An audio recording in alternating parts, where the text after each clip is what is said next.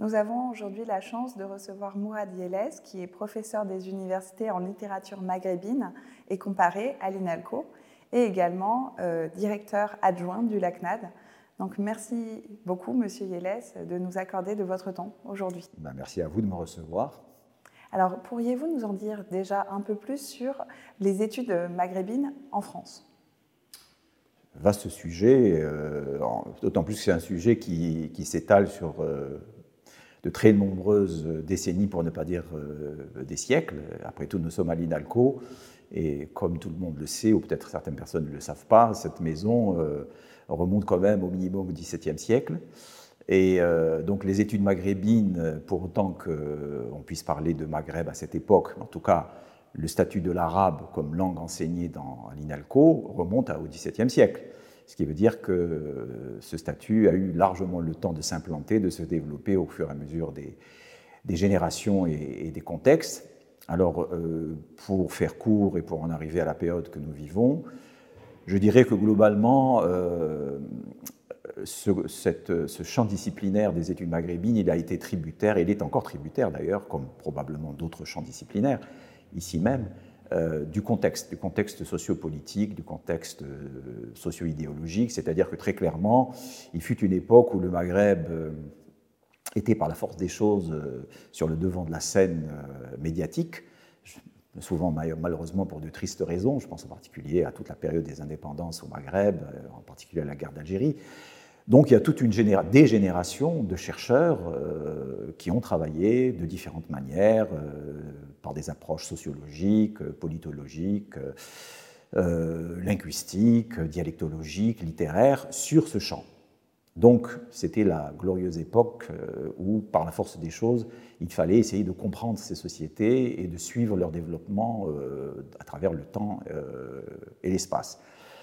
Alors je dirais que petit à petit, euh, d'autres euh, sujets brûlants ont occupé l'actualité médiatique et que forcément, quand les, projecteurs euh, s'éloignent d'un champ, quel qu'il soit, ben, on a un peu tendance peut-être à le, à le négliger, on va dire.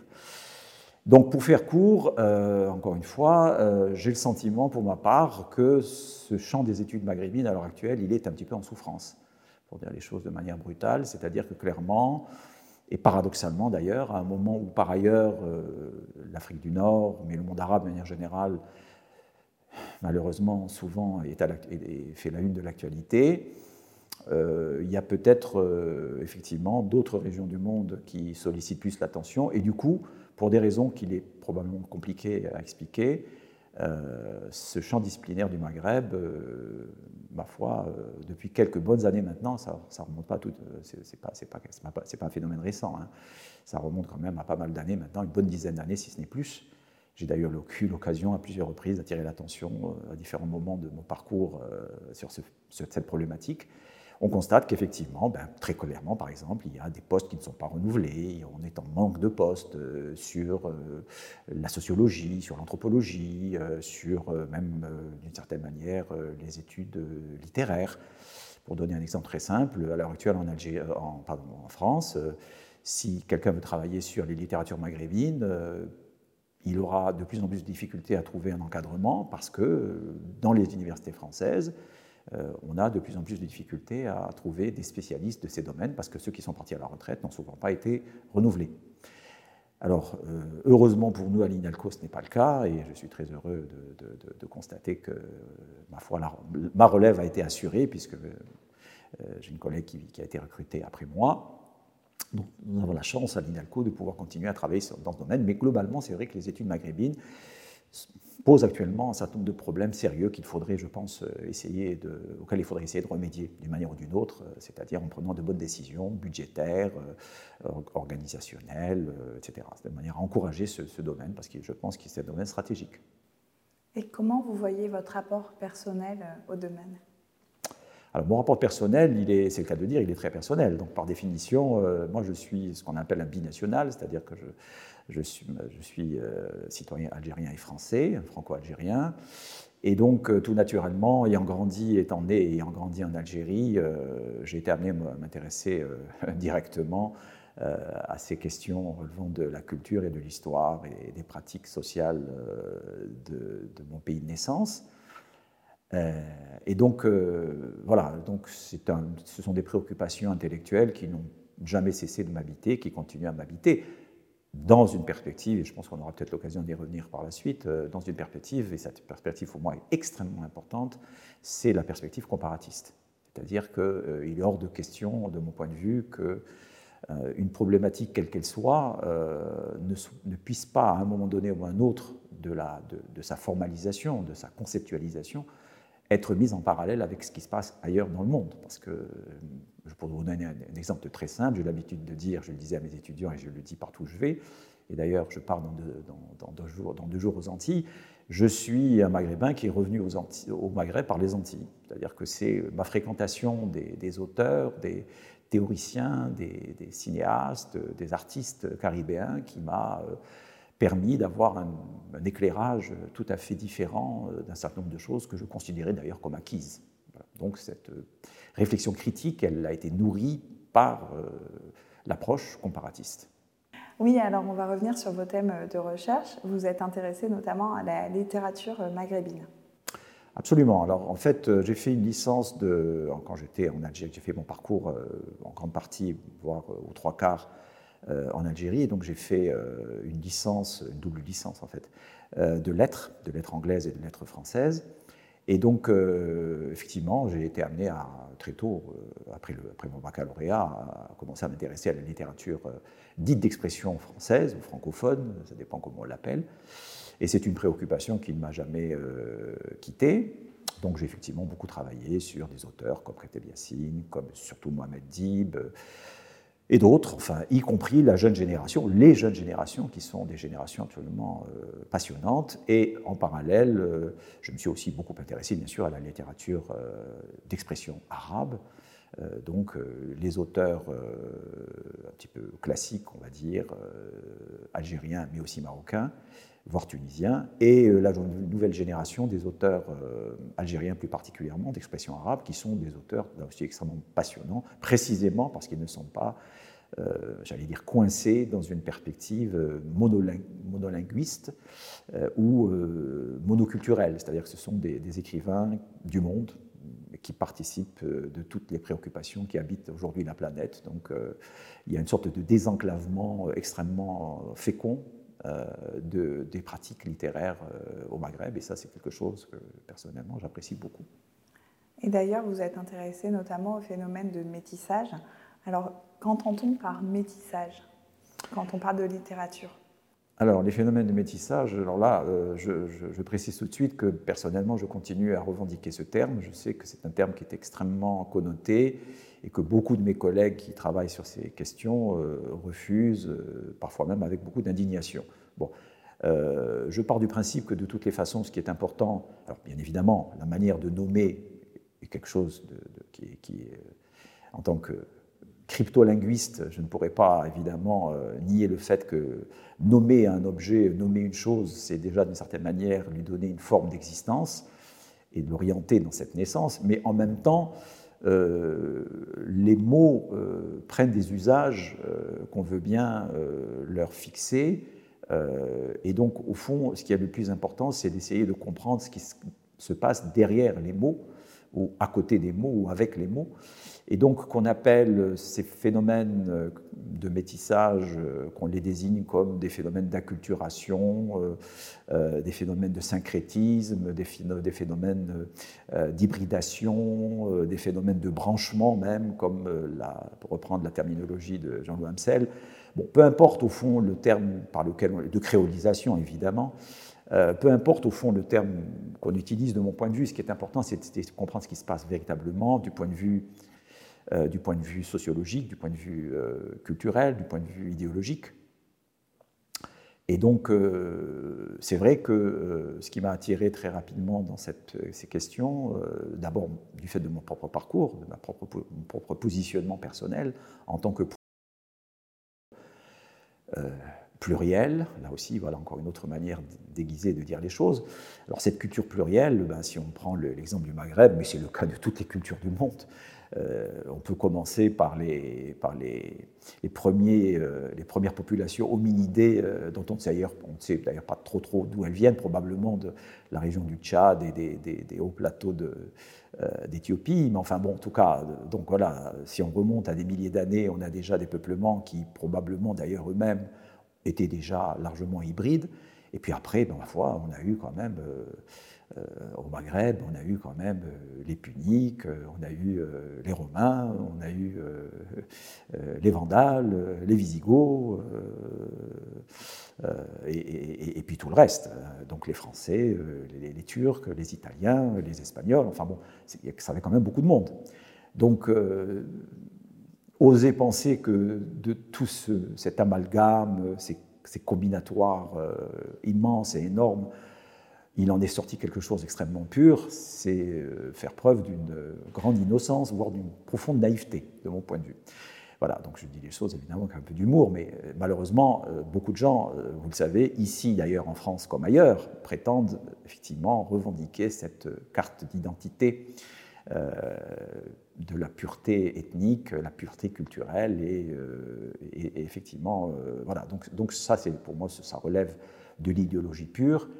Or, euh, dans les domaines qui nous concernent, et on essaye évidemment, j'essaye avec mes collègues d'adopter une posture, euh, une posture scientifique, donc autant, autant possible objective, euh, tout ce qu'on peut constater dans les sociétés humaines, c'est qu'effectivement, pour X raisons qui tiennent à des conflits d'intérêts, des conflits économiques, des conflits d'intérêts politiques, des conflits d'intérêts commerciaux, etc., etc., il se passe un certain nombre de processus qui engage, qu'on le veuille ou pas, des formes de négociation entre les acteurs, des formes de domination, des formes de violence. Hein, je suis, alors j'ai l'habitude de dire quand je parle de, souvent quand on, on parle de métissage, et c'est vrai que là aussi euh, une certaine euh, mode euh, médiatique a pu surfer sur cette vague des métissages et donc en présentant les choses, les musiques métisses, enfin tout, métissons-nous les uns les autres, euh, tout ira bien sur la planète. Bon, évidemment, loin de moi l'idée de penser que le métissage implique euh, une forme d'angélisme et que euh, parce qu'on est métisse, on est le produit d'une histoire heureuse. Non, pas plus qu'une autre.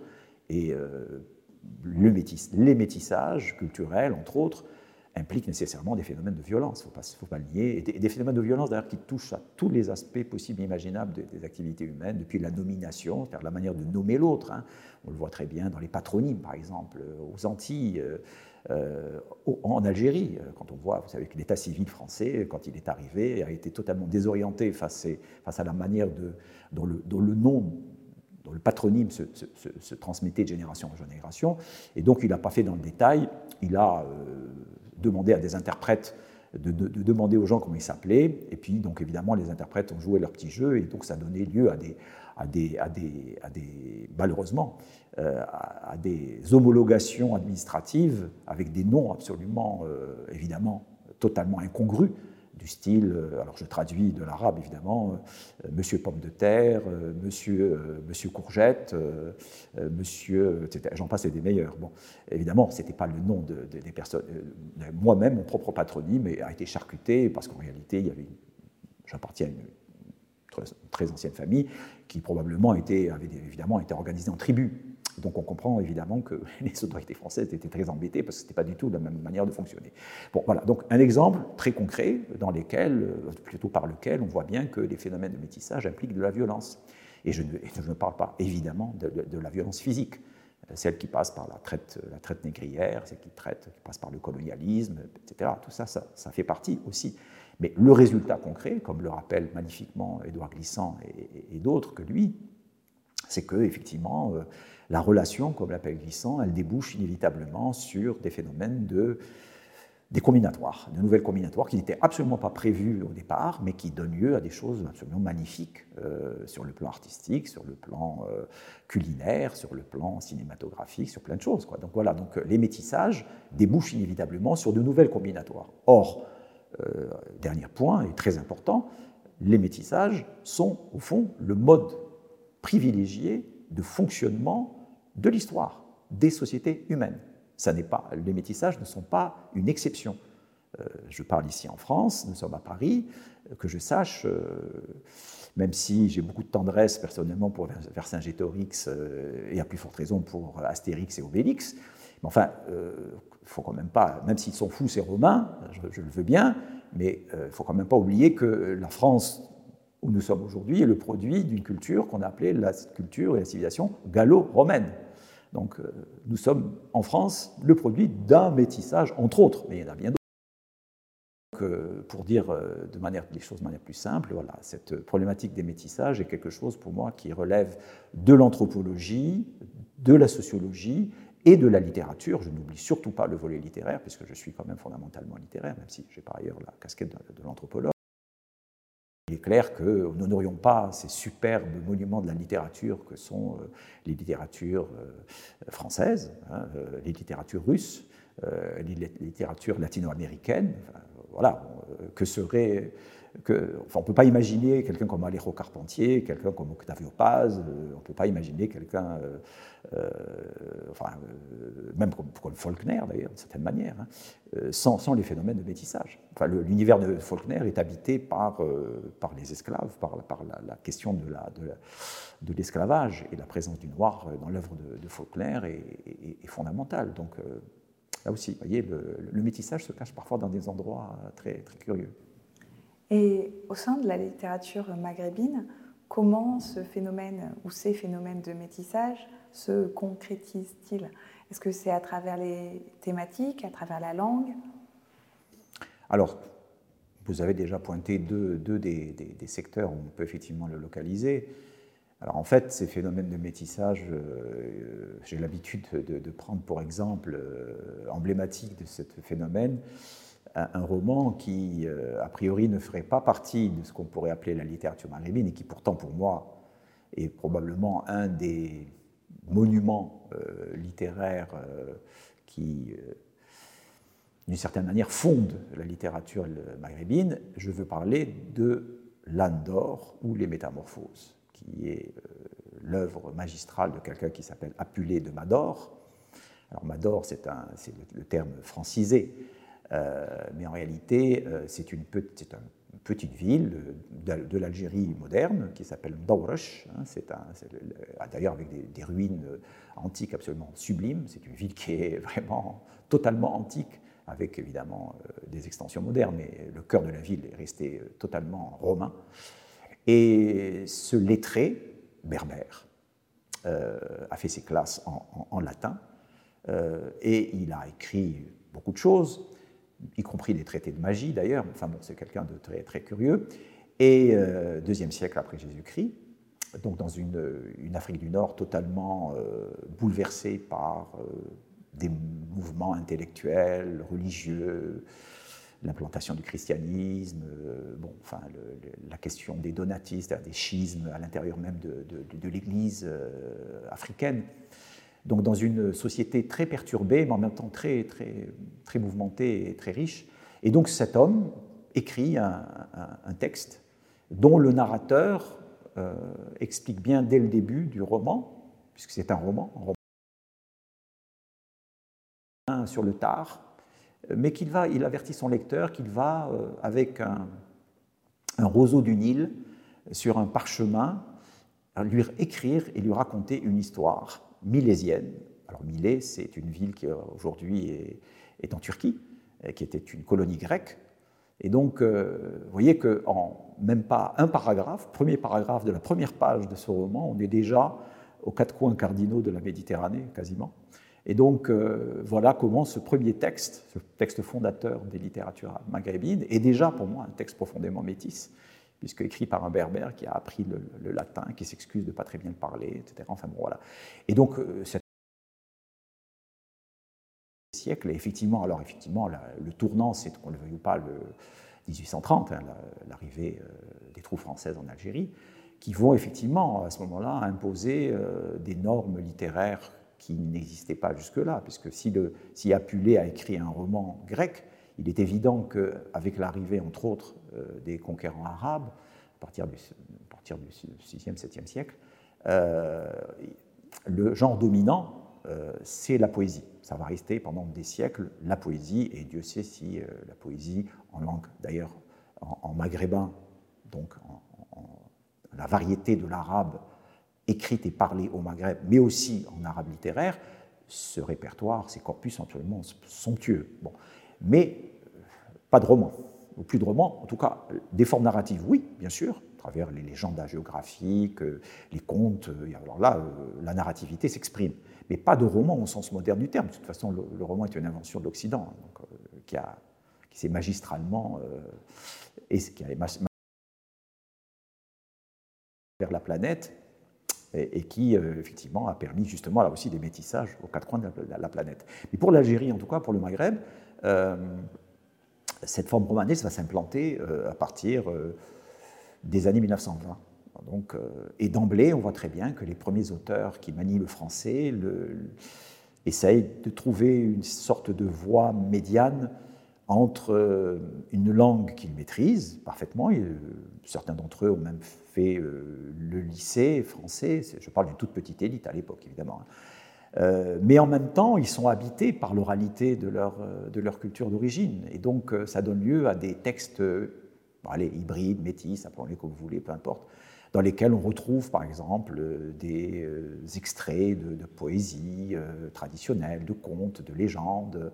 Et on voit bien qu'il y a là la volonté de trouver une sorte de, compromis poétique entre euh, un modèle dont on a hérité, euh, qu'on n'a pas soi-même fabriqué, mais en même temps sans renier donc, toute une tradition qui, elle, est éminemment poétique. donc, ce processus d'hybridation, de, de, métissage poétique, il va se poursuivre et s'intensifier au on voit très bien les jeunes auteurs et autrices d'ailleurs, parce que là il faut parler aussi des femmes qui peu à peu aujourd'hui euh, prennent une place de plus en plus intéressante et importante dans le paysage littéraire maghrébin. On voit très bien qu'on va continue à effectivement à trouver au fond une langue propre, et, mais, encore une fois, en disant ça, j'ai le sentiment un peu d'enfoncer des portes ouvertes, parce que là aussi, euh, souvent, quand on parle des langues euh, qui sont pratiquées chez nous et des littératures qui leur donnent lieu, euh, on est là un peu à couper les cheveux en quatre sur la question de la langue euh, croate, euh, la langue coréenne, la langue sibérienne, la langue peu importe, comme si un écrivain écrivait dans une langue propre. Non, j'ai l'habitude de dire, Proust n'écrit pas en français, il écrit en proustien. Balzac n'écrit pas en français, il écrit en balsacien. La langue de Balzac, elle est propre à Balzac. Comme la langue de Dostoïevski, c'est pas du russe, c'est Dostoïevski. Donc pourquoi est-ce qui, serait, ce qui est valable pour d'autres littératures ne le serait pas pour la littérature maghrébine? C'est exactement la, même chose. Je ne sais pas si j'ai répondu à votre question. Tout à fait.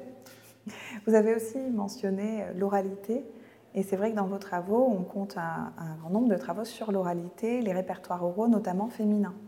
Tout à fait. Alors là, vous touchez à quelque chose qui m'est très cher, parce qu'effectivement, en parallèle avec euh, cet intérêt constant pour les formes d'expression euh, euh, romanesque et moderne, on va dire, en particulier le roman.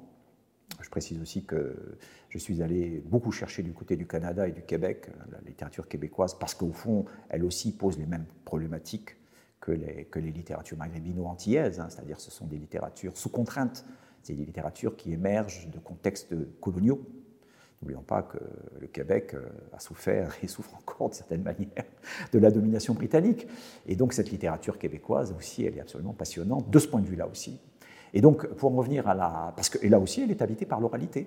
Pareil, comme aux Antilles. Hein. il y a son magnifique roman de Patrick Chamoiseau qui s'appelle Solibo Magnifique, qui met en, scène ce que, Antilles ils appellent les marqueurs de parole, c'est-à-dire en fait euh, ben, les équivalents des bardes, des troubadours, des trouvères, des, appelés les, poètes populaires. Hein.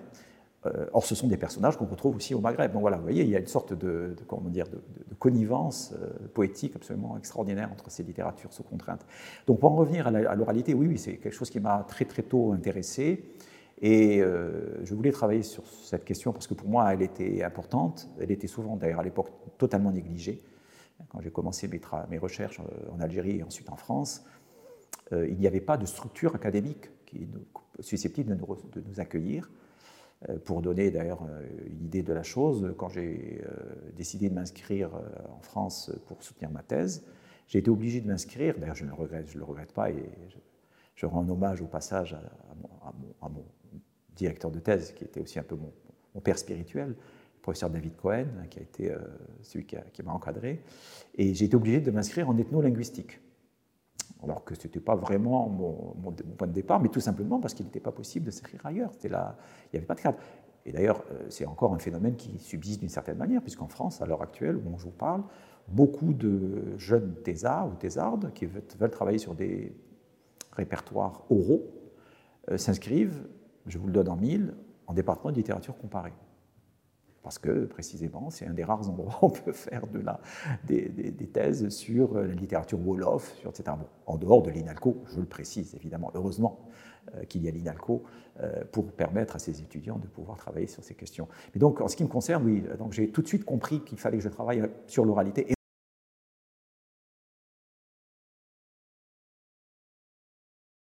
qui revêt une importance particulière parce qu'il se passe, d'abord parce que ce sont des répertoires qui sont doublement minorés, d'abord en tant que euh, répertoire oraux, euh, donc euh, pas considérés comme de la vraie littérature. Quand on est, quand on est académique et spécialiste de la littérature, on regarde un peu haut ces, productions littéraires qui, relèvent de, de, la parole, parce qu'on se méfie de la parole. Célèbre proverbe, les paroles s'envolent, les écrits restent. Bon. Alors, euh, bah oui, malheureusement, celle, la parole, euh, elle, s'envole peut-être, mais euh, elle subsiste à l'état de fantôme et elle hante tous les écrivains. Il n'y a pas un seul écrivain qui n'a pas, d'une manière ou d'une autre, rapport à la parole. Et j'en veux pour preuve, je le donne toujours, cet exemple célèbre, c'est l'exemple de, Flaubert. Hein. Flaubert qui, dans, sa, maison de campagne en Normandie, avait une pièce qu'il réservait spécialement euh, quand il avait terminé une page, et vous savez que Flaubert était quelqu'un qui, écrivait de manière extrêmement difficile, il, refaisait des, dizaines et dizaines de fois une page, quand il avait le sentiment que cette page était à peu près correcte, eh bien il allait dans cette pièce et il la lisait à haute voix. Il appelait cette pièce, il l'appelait son gueuloir. C'est dire, euh, pour quelqu'un qui est considéré comme le maître absolu, de, ou un des maîtres absolus de la littérature française, à quel point l'oralité avait euh, une place spéciale chez lui. Et donc, alors à plus fort, donc premier, première, première observation. Deuxième observation, si l'oralité, d'une manière générale, est marginalisée, que dire de l'oralité féminine? Elle est doublement stigmatisée. Or, il se trouve que, comme dans toutes les cultures du monde, la parole féminine est une parole extrêmement intéressante, d'abord d'un point de vue poétique, parce que les femmes sont parfaitement capables, à l'image des hommes, de faire de très belles choses, de composer de la poésie, de trouver de très belles rimes, d'avoir des métaphores sublimes. Voilà, donc premier point. Et deuxième chose, parce que euh, cette parole féminine, elle dit peut-être encore plus de choses sur la société euh, globalement que ne pourrait le dire la parole des hommes, qui, euh, d'une certaine manière, considèrent pour acquis, ou en tout cas qui ont l'art et la manière de mettre sous le tapis des choses qui peuvent, qui peuvent un peu les gêner. Les femmes, de ce point de vue-là, euh, parce qu'elles sont dominées, euh, parce qu'elles elles souffrent de la domination masculine, ont pris l'habitude de, voilà, de mettre sur la table, à leur manière évidemment, euh, subtile, rusée, parce qu'il faut ruser avec la norme, mais elles le disent elles disent des choses qui sont souvent, et parfois même d'ailleurs de manière extrêmement frontale. Je, parlais hier à quelqu'un, je lui ai raconté, dans mon répertoire par exemple, je vais vous dire une chose qui va peut-être vous étonner, surtout, compte tenu des stéréotypes qu'on a à propos des sociétés musulmanes et de la position de la femme dans la société musulmane. Eh bien, euh, parmi, dans mon corpus, euh, il y a un poème qui en plus est un standard, hein, ce n'est pas, quelque, pas euh, quelque chose de marginal, hein, c'est un des plus célèbres poèmes, quatrain. Donc c'est une jeune femme qui parle et qui dit clairement, ce matin j'ai aperçu un jeune homme, il, passait devant chez moi et il était très beau. Elle le dit à sa manière. Mais par contre, pour lui, je traduis à peu près littéralement, hein, je divorcerai pour lui, j'abandonnerai mes enfants. Pour lui, je transformerai Alger en un chaos. Si ce n'est pas de la passion, si ce n'est pas de l'amour, ça, je ne sais pas ce que c'est. Et oser dire publiquement voilà, qu'on est capable d'abandonner son mari et ses enfants parce que brusquement la passion a fait éruption dans votre vie, C'est quand même quelque chose qui n'est pas. Et ce n'est pas le seul exemple. Hein. Bon. Donc, et, donc, voyez, donc ça, ce répertoire féminin, ces répertoires féminins posent, de mon point de vue, des questions d'ordre formel, mais des questions euh, d'ordre socio-anthropologique qui sont essentielles dans les sociétés maghrébines, et j'oserais même dire méditerranéennes, parce qu'il faut bien comprendre, et ça c'est une chose qui a été la grande chance de ma vie, c'est que partant d'un tout petit répertoire que je, pensais limité à une ville c'était déjà pas mal. J'ai quand même travaillé au départ sur plus de 400 poèmes. Bon, il y en a, après, d'autres qui sont arrivés. J'ai ensuite découvert, à ma grande stupéfaction, que ces répertoires eh bien, ont trouvé des équivalents et parfois même des pièces identiques, qui prouvait que c'était une vraie circulation, que ce n'était pas simplement des, des, hasards. Euh, donc, des, des similitudes à l'échelle d'abord maghrébine, c'est-à-dire que si vous allez à Tripoli, euh, en Libye, donc, eh bien, euh, vous trouverez des répertoires qui correspondent complètement au répertoire algérien. Il y en a en Tunisie et il y en a au Maroc. Donc c'est un répertoire qui est pan-maghrébin et même au-delà. J'ai découvert par la suite qu'il y avait des similitudes avec des répertoires féminins à Malte, qu'il y en a en Espagne, probablement tout autour du bassin méditerranéen. Donc on a là des, formes poétiques brèves, donc ce sont des quatrains, euh, qui ont circulé de manière ininterrompue pendant des siècles et qui constitue aujourd'hui vraiment euh, un patrimoine absolument euh, prodigieux et sur lequel il faudrait en fait pas un seul homme ou une seule femme, mais une véritable équipe. Bon, donc c'est d'ailleurs ce pourquoi je milite depuis de nombreuses années euh, de part et d'autre de la Méditerranée avec mes collègues maltais, avec mes collègues tunisiens, marocains, algériens, voilà. Mais bon, ça, ça fait partie des projets. On verra. On le voit dans vos réponses, l'approche comparatiste et anthropologique est essentielle les capitales. Les capitales. Ça, je crois que euh, regarder midi à sa porte, c'est peut-être faire preuve de sagesse, mais je crois que le soleil brille pour tout le monde. Donc il faudrait quand même dépasser le seuil de sa porte et aller voir ce qui se passe a priori à minima chez le voisin et peut-être au-delà du voisin, euh, aller voir ce qui se passe ailleurs. Donc vous êtes aussi intéressé aux expressions littéraires extra-méditerranéennes, comme vous le disiez tout à l'heure, donc euh, canadiennes et antillaises. Totalement. Ah oui, oui c'était, euh, pour moi, c'était ça a été un tropisme, euh, pour utiliser un terme un peu pédant, c'est-à-dire vraiment une pulsion euh, constante, et ça, ça l'est, ça l'est encore. Je, je, pense qu'il y a, alors évidemment, il y a bien d'autres parties du monde où je suis persuadé, j'ai la chance d'ailleurs de faire ici même à l'INALCO partie d'équipes de recherche, euh, entre les différentes équipes de, les différents laboratoires. Donc je, participe en particulier à une équipe euh, sur la traduction littéraire avec mon ami et, collègue euh, Marie-Vrina Nikolov et d'autres collègues qui sont associés à cette équipe, à cette très belle équipe. Donc je me rends bien compte quand je travaille avec, sur des dossiers d'étudiants, d'étudiantes coréennes, chinoises ou peu importe, que ce sont des problématiques qu'on retrouve ailleurs et que très souvent je suis étonné moi-même de voir à quel point euh, je retrouve des choses qui, existent euh, dans mon petit, euh, du, côté de, ou de l'autre d'ailleurs de, la Méditerranée.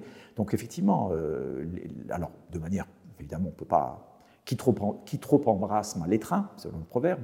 Donc il est arrivé un moment dans ma vie où je me suis quand même dit, il faut quand même que je me calme pour dire les choses plus simplement. Et donc c'est vrai que déjà les Antilles, euh, la Caraïbe, euh, et quand je dis Caraïbe, j'inclus évidemment la Caraïbe anglophone, puisque je suis anglophone.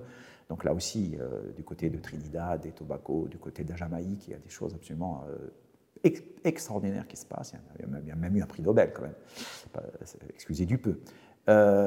mais du côté du Québec, effectivement, alors là, il y, a une littérature prodigieuse avec une langue, une réflexion sur la langue. Euh, je pense à quelqu'un comme Gaston Miron, par exemple. Je pense à des gens comme Régent Ducharme. Je pense à, des gens comme euh, Jacques Poulain. Enfin, il y a des, bien sûr, enfin, il y, a, les femmes aussi, bien sûr. donc voilà, donc ce sont des, ça, ça, a nourri ma réflexion et ça continue à le faire. Donc c'est quelque chose de fondamental pour moi. Vous êtes à la recherche de l'universalité dans la littérature? Alors, je ne dirais pas les choses comme ça. Euh, l'universalité, je, vous avoue que je m'en méfie un peu, parce que je pense que c'est aussi parfois, souvent, l'occasion ou la manière dont on peut tuer dans l'œuf, euh, euh, ou alors peut-être, ou pas l'œuf, mais alors je parlerai plutôt du poisson, peut-être une manière de noyer le poisson. L'universalité, vous savez, tout dépend de la manière dont on le prend et, à partir de quel point on, le définit. alors, si j'osais, j'utiliserais peut-être le terme d'humanisme. Oui, l'humanisme, j'y crois. J'ose y croire encore, même si malheureusement l'actualité nous donne beaucoup de raisons d'être parfois un peu inquiets. Mais non, je. Enfin, je sais pas, il y, a une phrase de, Villon que j'aime beaucoup dans ce célèbre poème Frères humains qui après nous vivaient. Voilà, c'est une interpellation sur le, sur le fait que nous sommes frères, et que nous sommes tous frères. Et ça, c'est très beau qu'un poète du Moyen-Âge comme, comme Villon nous, les rappelait. La balade des pendus, hein, c'est un très, très, très grand, un très beau poème. Frères humains qui vivaient. Voilà, je, je pense que c'est ça sur lequel il faut réfléchir. Alors, que pouvez-vous nous dire des pratiques et imaginaires impliqués dans la production littéraire contemporaine? Oula Je ne sais pas si je pourrais en dire beaucoup de choses, sauf à noyer moi aussi le poisson. Euh, alors, les pratiques, euh, ça dépend à quel niveau vous les prenez. Les pratiques, euh, pratiques d'écriture, déjà en soi, c'est un vaste chantier. On a déjà parlé des problèmes de langue, on a parlé des problèmes après, dans la pratique littéraire, vous avez par exemple les problématiques de l'édition, euh, de la distribution des textes. Qu'est-ce qu'on fait aujourd'hui quand on écrit un texte euh, dans une langue? Comment ce texte va pouvoir être ensuite traduit? Quelles sont les problématiques que ça pose? Est-ce que ce texte va être diffusé Où va-t-il être diffusé Par qui sera-t-il euh, décrypté c'est toute une chaîne en fait euh, qui actuellement euh, est en plein bouleversement, d'autant plus qu'il y a les médias aujourd'hui de masse, que Internet rebat les cartes aussi d'une certaine manière. Il faudrait aussi parler de toute cette immense révolution du numérique qui bouleverse aussi les pratiques. Il en a été question très récemment, pas plus tard qu'hier ou avant-hier, lors de nos journées d'études de l'ACNAD, sur le numérique et les nouvelles productions euh, culturelles à travers le numérique, y compris d'ailleurs les, les, textes littéraires. Hein. Aujourd'hui, on écrit, on, échange des textes via Internet, via les réseaux, via Facebook, etc. Donc voilà, donc euh, ce sont des, thématiques extrêmement compliquées euh, qui impliquent des rapports de, domination économique. Il ne faut pas, le, marginaliser, hein, ce problème. On voit bien comment il y a des regroupements de, grandes, dans le domaine de l'édition. Euh, on voit bien que les petits éditeurs ont beaucoup de mal aujourd'hui à essayer de continuer à fonctionner. Les circuits de distribution, quand vous avez Amazon, le petit libraire de quartier, euh, est-ce qu'il va être en mesure de, diffuser les dernières productions de la littérature algérienne, euh, par exemple? En supposant que les romans algériens euh, puissent être distribués en France de manière régulière, sachant que parmi les, bonnes nouvelles, c'est quand même aujourd'hui, on a au Maghreb et en Algérie en particulier, toute une nouvelle génération d'éditeurs qui prennent des risques, qui osent, qui font des travaux d'excellente qualité aujourd'hui. J'ai eu l'occasion à plusieurs reprises d'ailleurs moi-même de faire intervenir ici un certain nombre de, des acteurs de, ce renouveau de l'édition en Algérie. Euh, on a par exemple une, collection euh, totalement folle à laquelle je participe modestement, qui s'appelle euh, Poésie du monde, hein, qui, est, issue du, cerveau peut-être un petit peu déjanté de, de, quelques collègues et amis, dont l'un d'ailleurs un poète et écrivain algérien de renom, Habib Tingo, pour ne pas le nommer, qui a, lancé, euh, qui a proposé à un éditeur algérien de, lancer une collection bilingue de poèmes euh, en traduction, donc dans différentes langues du monde. vous voyez qu'on est en plein à l'INALCO, c'est le moment et c'est le lieu d'en parler, j'en ai déjà parlé. Euh, voilà, donc cette collection est basée à Alger, elle est éditée à Alger par un éditeur algérien et elle édite les plus grands noms de la littérature mondiale, en anglais, en roumain, en arabe, alors on en est à la, 15e, 15e ou 16e numéro. Et donc on a par exemple, entre autres, euh, quelqu'un qui vient malheureusement de nous quitter, euh, un grand ami, Michel Deguy, donc euh, très grand poète français, qui, qui, nous a donné un texte, etc. Enfin voilà, donc voilà. Donc vous voyez quand même que les choses ne sont pas totalement désespérées. Mais c'est vrai que les enjeux qui se posent aujourd'hui à la production, à l'écriture, à la diffusion de textes littéraires, bah, c'est des enjeux de la, du 21e siècle. Donc, euh, il faut faire avec, il faut se battre. Et alors nous, euh, on est un petit peu largués, mais les nouvelles générations, elles, euh, voilà, il faudra qu'elles fassent face, comme on, a essayé de faire face dans notre époque aussi. On va revenir sur vos publications. Alors vous vous êtes intéressé aux langues subsahariennes dans vos publications, il me semble alors, subsaharienne, ça dépend ce que vous entendez par là. alors, dans mes publications, alors c'est vrai que bon, l'Afrique subsaharienne, inévitablement, fait partie de, mes, de, mes, préoccupations dans la mesure où euh, je suis originaire d'un pays euh, qui a des frontières importantes avec euh, l'Afrique dite subsaharienne, et que très tôt, c'est vrai que l'Afrique subsaharienne m'a intéressé, alors d'une manière d'ailleurs au départ un peu, peu, biscornue ou un peu bizarre. C'est à travers mes études de, de licence de, de lettres anglaises, nous avions un module sur la littérature anglophone. Et euh, à l'époque, euh, j'avais travaillé euh, sur un phénomène qui, à l'époque, était déjà bien développé depuis pas mal d'années au Nigeria, et qui s'appelait, qu'on appelait, qui s'appelle peut-être encore, je ne sais pas si ça existe, on appelait ça Onitsha Market Literature. C'est le marché, de la, marché littéraire d'Onitsha. Onitsha, c'est une ville du Nigeria, dans lequel, parmi d'autres produits, euh, on vend une forme de littérature, euh, aujourd'hui on appelait ça, en France on pourrait appeler ça de la littérature de gare, mais c'est même pas de la littérature de gare, on pourrait appeler ça aussi de la sous-littérature si on était euh, méchant et surtout, comment dire, on utilisait une expression discriminante. donc c'est une littérature populaire, rédigée, alors confectionnée à partir de bouts de ficelle, sur des petites, du papier recyclé de très mauvaise qualité, très mal imprimé, avec des, de petits coloriages en guise de couverture, etc. Et en fait, cette littérature, elle est rédigée dans ce qu'on appelle Pidgin English, c'est-à-dire de l'anglais euh, un petit peu de. Euh, enfin, pas de l'anglais académique. Et elle raconte en fait des, histoires un peu à l'eau de rose. c'est un petit peu l'équivalent de nous deux, un petit peu de, des histoires d'amour qui tournent mal, mais avec des histoires de magie, de revenants. Enfin bon, c'est une sorte de littérature très très à la mode qui coûte dessous évidemment. Et qui quand même. Euh, alors, a quand même bénéficié d'une attention particulière, parce qu'il se trouve que parmi ces auteurs, il y en a un qui était d'ailleurs très prolifique et qui s'appelait,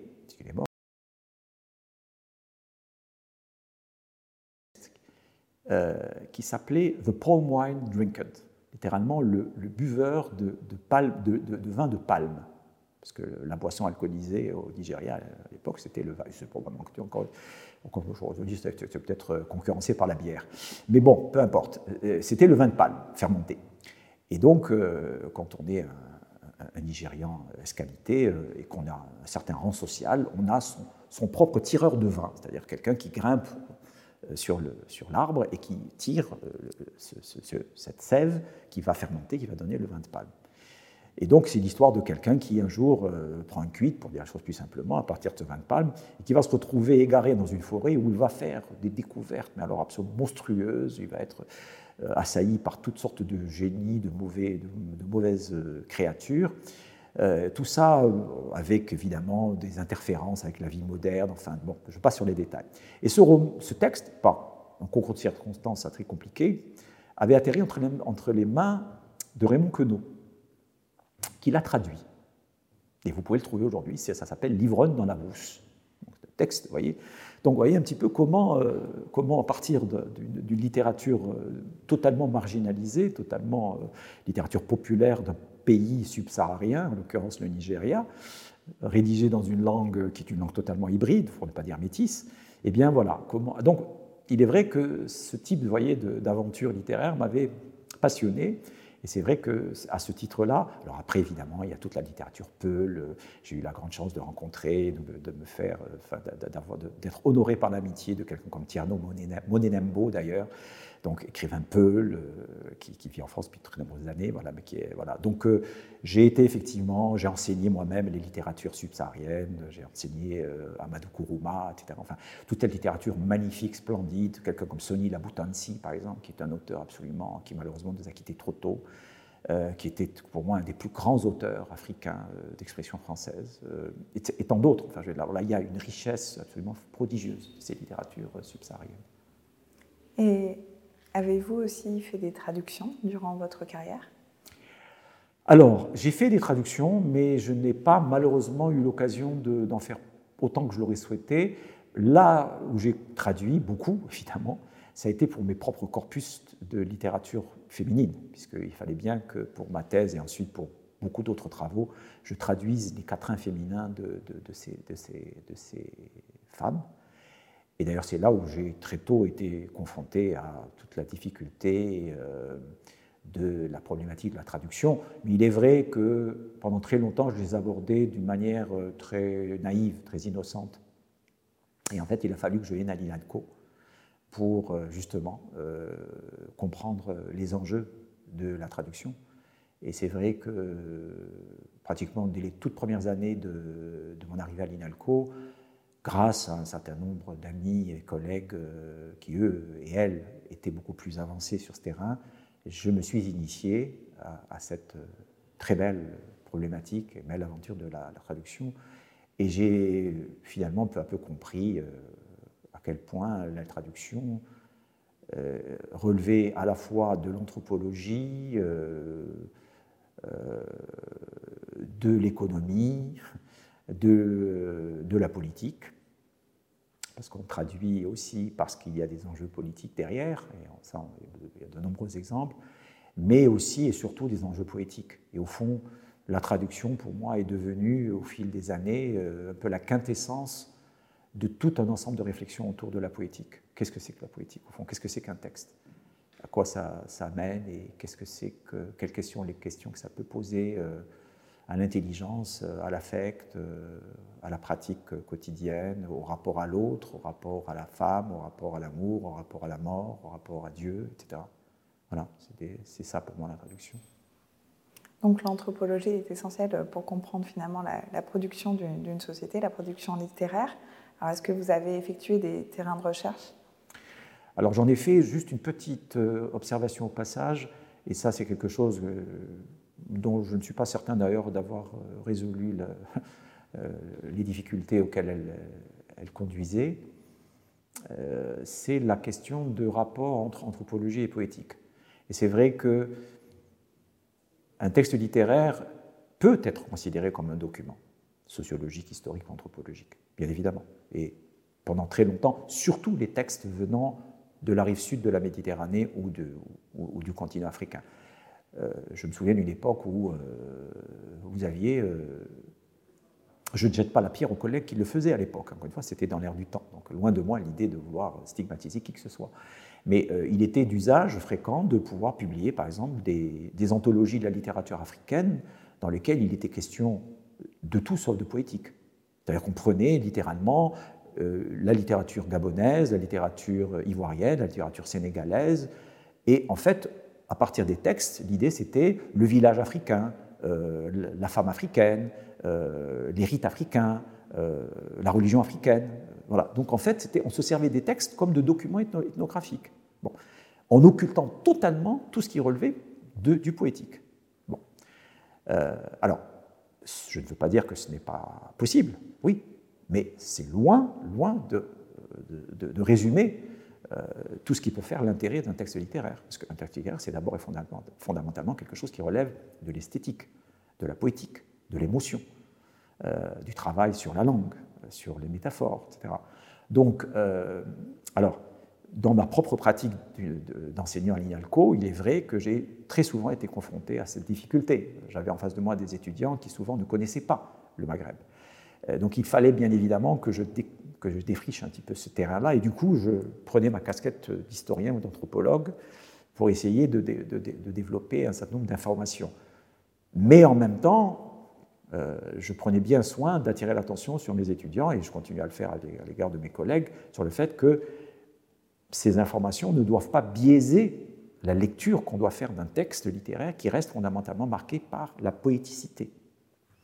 Alors après, euh, pour ce qui relève effectivement de, euh, du terrain, euh, oui, évidemment, d'abord j'ai été obligé de faire du terrain pour rassembler les corpus sur lesquels j'ai travaillé. Et puis après, bon, ben, bien évidemment, en fait, je n'arrête pas de faire de terrain dans la mesure où quand on est anthropologue, au fond, euh, j'allais dire, euh, pour, dire, pour résumer les choses de manière simple, quand je suis dans un métro à Paris, et ne prenez pas du tout cela comme une forme de forfanterie, mais je vous assure que c'est la vérité pure et vraie, je suis toujours, je me, surprends moi-même à être toujours dans une forme d'observation, qui n'est pas de la curiosité déplacée, qui, pas, qui ne relève pas de la simple anecdote. Non, je, note au passage un certain nombre d'éléments intéressants dans le paysage, dans les affiches, dans le métro, dans le comportement des gens, dans la manière dont ils se comportent par rapport à leur portable, par rapport à, euh, l'habillement, euh, au rapport qu'ils ont avec leurs enfants euh, quand ils sont dans les transports publics. Et je pourrais en dire autant quand je suis à Alger. Quand je suis, à, dans un bus à Alger, je suis une, éponge sur pattes. Je, passe mon temps à prêter l'attention à ce qui se passe, à la manière dont les gens parlent, dont ils rient, ils se moquent, etc d'une certaine manière, j'allais dire, quand on est, est anthropologue, euh, on l'est H24. C'est, donc c'est quelque chose qui. Donc le terrain, il est, il est, au quotidien. Il n'y a pas de terrain privilégié. Et après ça, à un moment donné, parce qu'il y a un collègue qui vous interpelle en vous disant Ah, mais tu sais, euh, il y a un colloque, je prépare un colloque sur tel ou tel, tel, ou tel thème, est-ce que ça t'intéresserait? Et là, brusquement, il y a. Vous vous rappelez qu'à tel moment, vous avez noté un truc, et du coup, du fil en aiguille, ben, ben ça constitue un objet d'étude. Je vous donne un exemple que j'ai cité très récemment. Euh, pas plus tard qu'hier ou avant-hier, je m'étais rendu compte euh, il y a quelques années de ça que dans les journaux algériens, euh, il, y avait de, il y avait de plus en plus de rubriques nécrologiques. Bon, ce qui est quand même très curieux parce que dans la tradition musulmane, la, publicité autour de la mort se fait de manière différente. Elle se fait par le bouche à oreille, etc. Bon, là, donc d'une part, on avait des rubriques nécrologiques. En plus, c'était des rubriques nécrologiques qui comportaient des photos des défunts. Or, le rapport à l'image euh, dans les sociétés euh, musulmanes, même si, encore une fois, c'est beaucoup plus compliqué que ce qu'on veut bien dire. L'interdiction de l'image, ça c'est pour, pour la galerie, hein, parce que dans la réalité des faits, les choses sont plus compliquées. Mais enfin, en tout cas, publier la photo d'un défunt dans un journal, c'est quand même quelque chose d'assez curieux. Et puis après, en plus, alors là, la rubrique, enfin le, billet nécrologique en lui-même. alors il y avait des fois où c'était évidemment trois lignes, mais il y a des fois où c'était carrément une tartine. Une forme de, panégérique, enfin, d'élégie, le terme serait plus exact, d'élégie aux morts. On est là face à un phénomène totalement nouveau. Qu'est-ce qui se passe dans le rapport à la mort dans les sociétés euh, méditerranéennes? Voilà, par exemple, ça part d'un détail, d'une observation banale à travers la lecture d'un journal en Algérie. Je pourrais multiplier comme ça des exemples. Ça, alors évidemment, Internet, ça donne lieu à des choses absolument magnifiques. Bon, là, euh, par exemple, très récemment, nous avons eu en Algérie un phénomène euh, sociopolitique de très grande envergure qui laissait augurer des choses, de belles choses. Malheureusement, pour l'instant, on en est probablement encore loin. Je veux parler de ce qu'on appelait le Hirak, donc le Hirak, donc ce, mouvement de, jeunes, entre autres, euh, population qui a duré pratiquement une bonne année, hein, qui revendiquait un véritable changement de régime en Algérie, et d'ailleurs qui a quand même réussi à faire partir euh, l'ex-président Bouteflika. Eh bien, lors des manifestations qui avaient lieu tous les vendredis pendant des semaines et des semaines, il y, avait des choses absolument sublimes. Il y avait une sorte de, happening, euh, les gens se déguisaient, il y avait des slogans dans toutes les langues possibles, imaginables, en anglais, en français, en espagnol, en kabyle, en, en arabe populaire. C'était une sorte de festival qui a duré presque une année. comment ne pas être sensible euh, là, il y a une mine de, là, il y a des thèses pour, pour 100 ans. Hein. Voilà. Un présent, et pour terminer, on va revenir sur euh, votre parcours personnel, professionnel. Donc tout d'abord, qu'est-ce qui vous a amené à étudier euh, la littérature, la littérature maghrébine? Ah, alors votre question est donc bifide, hein, elle, est, double. Étudier la littérature, euh, bon, je suis d'une famille, mon père était musicien, ma mère était enseignante de lettres. Donc je suis issu d'une famille où bon, je pense que j'ai été sensibilisé très jeune euh, à la littérature parce que j'avais des livres chez moi, parce qu'on parlait de livres euh, dans ma famille, à table ailleurs, et ça, euh, malheureusement, je ne vais pas vous asséner un cours sur Bourdieu, enfin, vous voyez très bien ce que je veux dire. J'ai eu la chance, moi, de bénéficier d'un environnement familial qui m'a, je pense, très rapidement sensibilisé à l'importance de l'art, de manière générale, et de la littérature en particulier. Je pense aussi que je devais probablement avoir une fibre littéraire. Euh, bon, si j'osais, je, signalerais au passage que il m'est arrivé, il m'arrive encore de, publier des textes de création. J'ai aussi publié des, nouvelles et des poèmes euh, assez régulièrement. Je continue à écrire. Donc en fait, j'ai toujours mené une double, une double vie d'une certaine manière. Il y a ce que je, il y a le côté académique et puis il y a le côté, euh, euh, disons, plus, plus, plus, créatif. Voilà. Donc la littérature, pour moi, c'était un environnement naturel. Alors, la littérature algérienne ou la littérature maghrébine, de manière générale, euh, je crois que j'ai un petit peu répondu déjà de manière euh, transversale euh, à travers mon propre, ma propre biographie. Il était un peu naturel que je m'intéresse à ce qui se publiait en Algérie dans un premier temps, ensuite à l'échelle du Maghreb, voire du monde arabe, bien évidemment. Donc, c'est quelque chose qui s'est imposé de, lui-même. et puis après, bon, bien évidemment, on élargit peu à peu le, spectre des, des champs d'intérêt et on découvre, bah, on découvre la grande littérature russe, on découvre la grande littérature brésilienne, on découvre la grande littérature québécoise, et évidemment la française et l'anglaise, et j'en passe, c'est des meilleurs, évidemment. Donc euh, après, euh, par un phénomène d'osmose et de, de contamination, euh, l'horizon s'ouvre. Et il faut qu'il s'ouvre, bien évidemment. Et donc actuellement, vous co-dirigez le LACNAD Alors, je ne le co-dirige plus, puisque je suis dorénavant professeur émérite et que donc euh, j'ai la chance d'être euh, à la fois totalement investi dans la recherche, même si je continue à être impliqué dans... Mes, collègues me font l'amitié de m'impliquer dans un certain nombre de, séminaires, donc je continue à avoir quand même une certaine pratique pédagogique. Mais c'est vrai que le statut d'émérite euh, nous offre cette chance remarquable de pouvoir nous investir beaucoup plus massivement que ce n'était le cas quand on était en activité, parce que Dieu sait si euh, quand on est responsable et, quand on est euh, euh, enseignant, il y a beaucoup, beaucoup de domaines où on est malheureusement sur lesquels on est requis, à commencer par l'administratif. Et donc, et donc, on est complètement investi dans la recherche, et ça, c'est une bénédiction, c'est sûr. Euh, et donc, alors, actuellement, effectivement, je, suis, je travaille beaucoup euh, sur, euh, sur un certain nombre de questions, donc d'ailleurs très très variées, très diverses. Pour vous donner un tout petit échantillon, j'étais il y a quelques semaines à, Lille pour un colloque sur une figure féminine très étonnante, Elisa Chimenti, qui est une écrivaine, journaliste italienne qui s'est installée à, Tanger au début du XXe siècle, qui a passé toute sa vie au Maroc, qui, a, qui est morte au Maroc d'ailleurs, et qui a réuni des milliers et des milliers de pages euh, de collecte de, chants traditionnels euh, marocains. Euh, elle parlait parfaitement l'arabe marocain, l'arabe, l'hébreu, l'allemand. Enfin, c'était quelqu'un, c'est un personnage totalement fascinant que j'avais découvert il y a bien des années, et que donc certains collègues ont eu la gentillesse de me, pour laquelle euh, des collègues ont eu la gentillesse de me solliciter. Donc voilà, Elisa Chementi. Euh, ensuite, je suis parti à Marseille pour un très bel hommage à un ami qui, d'ailleurs, qui a fréquenté abondamment l'INALCO, le professeur Hajmiliani. donc un hommage sur les différentes facettes de, ce chercheur, écrivain, homme de médias absolument infatigable.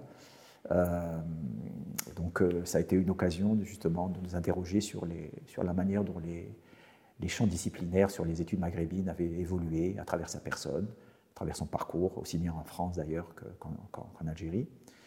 Euh, et puis ben là, je, pars dans deux jours à Fort-de-France pour un très, très, beau, très beau colloque sur comment décoloniser les mémoires de l'esclavage je vais intervenir sur deux films, euh, un film euh, d'un réalisateur euh, mauritanien, tiré d'une pièce d'ailleurs d'un ami et, condisciple martiniquais, Daniel Boukman, qui a, fait partie de ces réfractaires à, la guerre, enfin, lors de la guerre d'Algérie. C'est quelqu'un qui a refusé de porter l'uniforme et qui est resté pendant 20 ans en Algérie, donc qui est rentré aux Antilles a très récemment, enfin relativement récemment. Voilà, donc, très beau film d'un réalisateur euh, algérien de la jeune génération, euh, magnifique, un très très beau film qui s'appelle Révolution Zenj de Tariq Tegia. Voilà, donc ce sera l'occasion de revisiter euh, deux générations d'écrivains, de cinéastes, l'un martinique, algéro-martiniquais on va dire, et l'autre algéro-français d'une certaine manière. Voilà. Alors une question peut-être un peu complexe ou euh, avec du recul, comment voyez-vous votre héritage académique? Comment je le vois? Ben, Écoutez, je le vois comme euh, un héritage. Alors, héritage. Euh, alors, vous voulez parler de, de ce que j'ai pu hériter de mes pères ou les Ce que vous laissez, par exemple, vos doctorants? Ah, ce que je laisse, moi Oula Il faudrait leur demander à eux, en premier. Je ne sais pas ce, que je pourrais leur laisser. Écoutez, j'espère que je leur laisserai. Allez, on va peut-être. D'abord, je vais juste dire peut-être une chose c'est que j'ai débarqué à l'INALCO de manière totalement inattendue. Je n'avais jamais, je n'aurais jamais imaginé un instant euh, arriver à l'INALCO. J'y suis arrivé par le plus grand des hasards et c'était un hasard miraculeux pour moi parce que je ne cesse de dire et de répéter que ça a été une bénédiction pour moi et ça, continue à l'être toutes ces années de grimper dans l'ascenseur du PLC ou même ici et de côtoyer euh, d'abord euh, de la jeunesse et d'autre part euh, toutes ces langues. dans, un ascenseur à l'INALCO, c'est déjà en soi la tour de Babel. En fait, c'est une préfiguration de la tour de Babel. Donc, et ça, c'est quelque chose qui n'existe qu'à l'INALCO. Il faut le dire et le répéter. Il faut que les gens en aient conscience. C'est une grande chance d'être à l'INALCO. Euh, première chose. Deuxième chose, euh, ça m'a permis, euh, de manière totalement bizarre, de, justement de préciser probablement mon parcours. Je crois que j'aurais évolué de manière totalement différente si j'étais allé ailleurs, dans un département de littérature générale et comparée, par exemple, ailleurs. Donc ça m'a permis vraiment d'orienter de, de, manière décisive pour moi mon parcours. Et si j'avais, si j'ai un souhait, mais ça c'est quelque chose qui est le privilège de l'enseignement. Je dis toujours, c'est la plus belle des, récompenses qu'on a, c'est de rencontrer dans la rue, euh, et ça m'arrive encore, euh, d'anciens étudiants de, l'Université d'Alger, parce que j'ai quand même enseigné pendant 15 ans à l'Université d'Alger avant de venir en France. Et je croise, il m'arrive encore très souvent de croiser, ici d'ailleurs ou là-bas, d'anciens étudiants qui me disent Ah, mais vous vous rappelez, monsieur Yelles, tel jour vous nous aviez dit, etc. Ça, c'est un, cadeau euh, magnifique. Ça, c'est quelque chose que je crois. Euh, il y a, d'autres professions, j'imagine, on peut avoir ça. Par exemple, je pense à la médecine, par exemple, quelqu'un qui vous sauve la vie, etc. Bon, ça, bien sûr. Mais nous, les enseignants, on a ce privilège. C'est quelque chose d'absolument merveilleux. Et donc, ça, c'est déjà en soi une bénédiction. Alors après, ce que je peux avoir laissé, si je peux, il y a deux choses, il y a deux termes que j'utiliserai pour résumer ma, ma pensée. Ça serait la passion et ça serait l'esprit critique. Voilà, ça, je crois que c'est quelque chose sur lequel il faut absolument jamais, il ne faut jamais transiger. Je, crois, je, suis je sais que je suis un dinosaure et que je tiens un langage de dinosaure. Donc, euh, moi, je suis de ceux qui pensent que l'université, si l'université française a pu donner quelque chose au monde, et si elle peut continuer à donner quelque chose au monde, c'est en développement, bien sûr, des savoir-faire, des savoir-être, bien sûr, mais fondamentalement pour moi, c'est l'esprit critique. C'est vraiment donner les armes d'une pensée courageuse et d'une pensée lucide. Et ça, pour moi, c'est une chose que seule l'université peut donner. On peut créer des instituts de formation supérieure dans lesquels on formera d'excellents enseignants, d'excellents pédagogues, d'excellents techniciens du savoir. Ça, il n'y a pas de souci. Mais l'université, pour moi, son cœur de métier, ça devrait être et ça doit rester l'initiation à l'esprit critique de la jeune génération. pour moi, c'est fondamental.